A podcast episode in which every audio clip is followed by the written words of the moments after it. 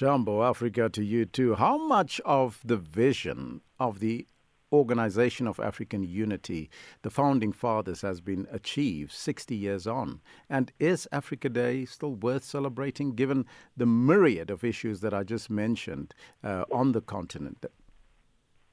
Uh, thank you so much for inviting me and uh, thanks for the question. Um, as you just really rightly mentioned, on the 25th May, uh, that was in 1963, we really made a, a mystery uh, with the foundation of the Organization of African Unity, which was the precursor of the AU, which we have now.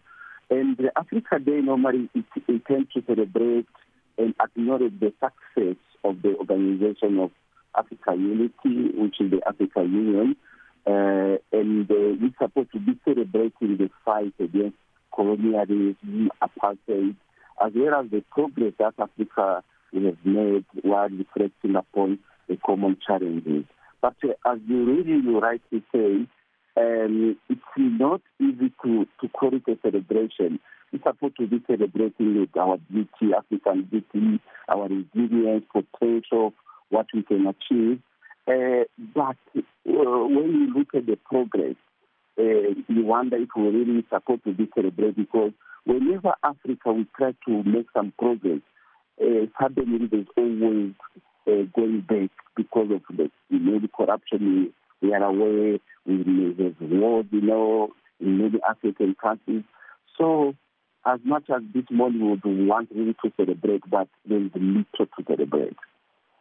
Now, when discussing solutions to the problems of leadership on the continent, the critical process of the African peer review mechanism is always mentioned, and so is the catch all phrase African solutions to African problems. So, although the AU is an imperfect institution, can it single handedly solve Africa's problems, and what will it take for Africa to change for the better, you think?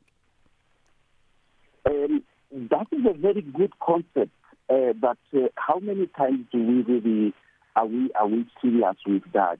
Because uh, whenever there is a, a, a, an African problem, we or our leaders run to the West for solution. We've got really even going far. Let's give you an example of the war in, in Sudan right now, uh, where two generals are fighting, but then we have the U.S., uh, the, which is now coming to to, to, try to, to broker peace between Africans where we may ask where is the African. So this should be a very good concept. This should be something which pushes for Pan Africanism, uh, but uh, it keeps on uh, just being a, rhetoric. It's not when you go into the practice. There's nothing really African for African. Uh, when we have, for example, uh, you just uh, mentioned the, the African peer review mechanism.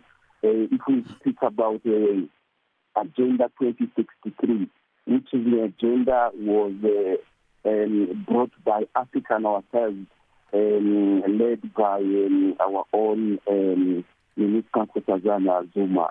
Uh, but it, it's a very good plan if you look at it, which supposed to bring us together, promote Pan-Africanism, bring solutions, African solutions to African problems, but there is no resources.